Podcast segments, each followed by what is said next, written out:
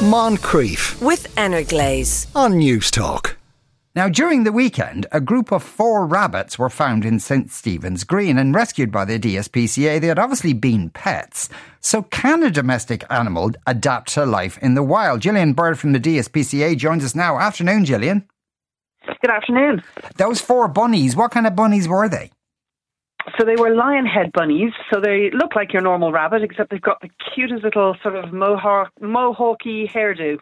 Um, they're they're fabulous looking rabbits. They're- Right. They're, slightly fluffier, longer haired than the regular ones, but they have this fantastic sort of mane of, of sticky up, fluffy hair on their heads. Okay. uh, Um, and they're they're very nice and uh, friendly rabbits as well. and, and a pet, a pet such as that, presumably they've grown up, you know, be, uh, being looked after and being fed and all the rest of it. Would they even have a clue what to do if they're just left to their own devices? they would have some natural instincts about looking for food because they're grazers, so they would be, you know, hopping around looking for food. They'd know what to eat. They may have a few issues in eating things they shouldn't eat because it wouldn't be something familiar to them, um, and they would have some knowledge of predators and the scent of predators, so things like foxes and cats um, and dogs.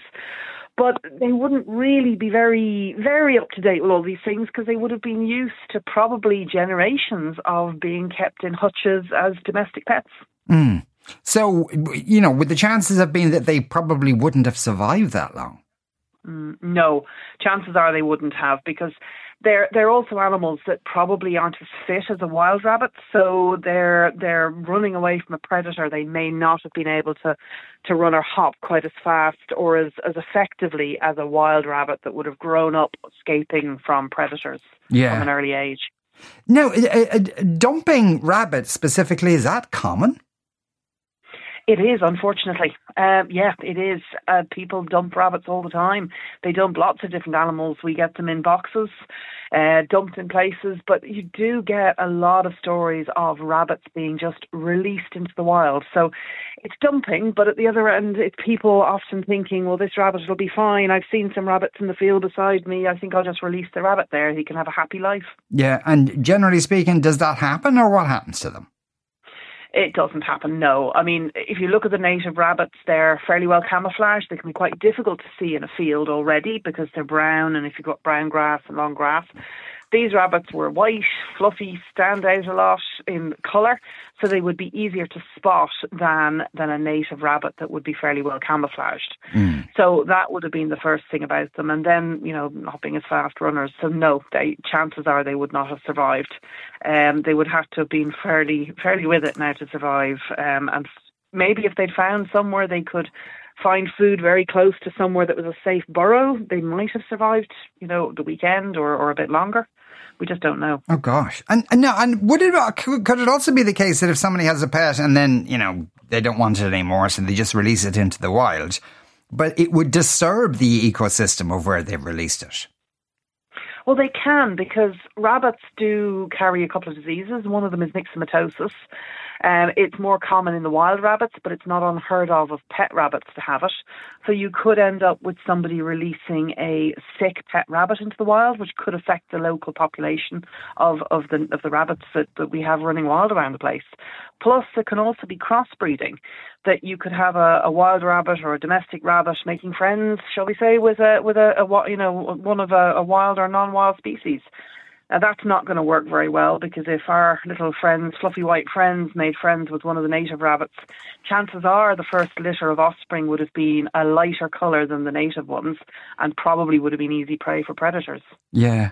You know when people uh, like put a, um, a, a you know a, throw a goldfish into a river, is that goldfish just really food then at that point for some other Yeah, creature? absolutely. It, it's a bit like the parrots and the and the um, the birds, like the budgies and things. That if they escape, they don't survive long. They get picked on by magpies and crows because they're standing out. Their colours are are very vibrant and would stand out to predators. So the same with goldfish. Any of these sort of animals, majority of them would end up if they survive long enough because of the temperatures of the water and things like that, then chances are they're going to get eaten by something else because they they stand out. They're not well camouflaged. Mm. Are dogs and cats kind of dumped in this way as well? Absolutely. I mean, that's where we get the feral cat from.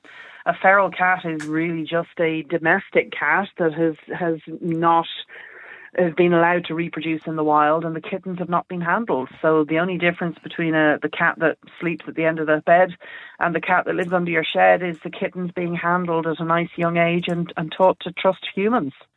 Same mm. with dogs, but I think in Ireland it's more uncommon to find a feral dog. We we do come across them from time to time, but usually as as us Irish people are such dog fans, the, the poor dogs don't get left alone long enough to become purely feral. Mm. Um, and usually, like we had a case there last year where we had a, a, a fairly feral mother dog who had had puppies.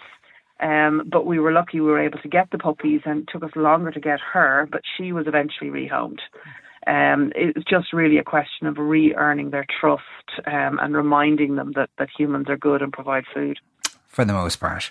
Gillian, thanks a million for uh, speaking with us today. That was Thank Gillian Bird there, Head of Education and Media at the DSPCA.